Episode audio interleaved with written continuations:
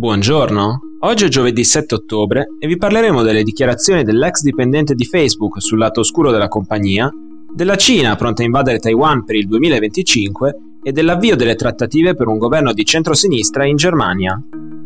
Questa è la nostra visione del mondo in quattro minuti. Facebook antepone i profitti astronomici alla dignità delle persone, è una minaccia per bambini e adolescenti e destabilizza le democrazie. L'accusa arriva dalla whistleblower Frances Haugen, ascoltata in audizione al Senato degli Stati Uniti martedì. Haugen ha un'esperienza quasi ventennale come ingegnere informatica e nel giugno duemiladiciannove è entrata nella squadra del Civic Integrity Team di Facebook, un gruppo di circa duecento persone che dovevano vigilare sui contenuti relativi alle elezioni sul social e limitare la diffusione della disinformazione. Dopo aver lasciato la compagnia alcuni mesi fa, Haugen ha iniziato a collaborare come fonte alle inchieste su Facebook pubblicate negli ultimi giorni dal Wall Street Journal.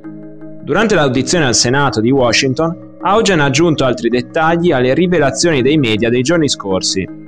I dirigenti della compagnia sanno perfettamente come rendere Facebook e Instagram più sicuri, ma non fanno i cambiamenti necessari perché continuano a preferire i guadagni enormi alle persone. Facebook fa soldi a scapito della nostra sicurezza, ha detto Haugen. L'ingegnere informatico ha aggiunto che la dirigenza è del tutto consapevole che Instagram crea dipendenza negli under diciotto come le sigarette e che minaccia la loro salute mentale, ma oltre a non intervenire, favoriscono algoritmi che spingono gli adolescenti verso pagine che istigano all'anoressia. Inoltre, nonostante i buoni propositi espressi per il controllo delle fake news prima delle presidenziali statunitense nel novembre duemilaventi, i team interni incaricati hanno smesso di vigilare subito dopo i risultati, favorendo l'ondata di disinformazione sfociata nell'assalto al Campidoglio del sei gennaio duemilaventuno.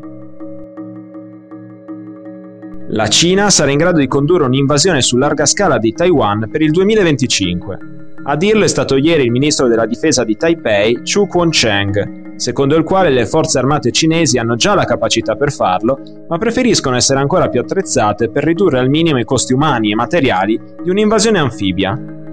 Per questo l'aumento delle spese militari di Beijing degli ultimi anni si è concentrato soprattutto sull'acquisto e sviluppo di caccia di ultima generazione e navi da guerra per operazioni anfibie. I timori del governo di Taiwan sono rafforzati da un aumento negli ultimi anni di attività militari navali e aeree nello stretto che separa l'isola dalla Cina continentale.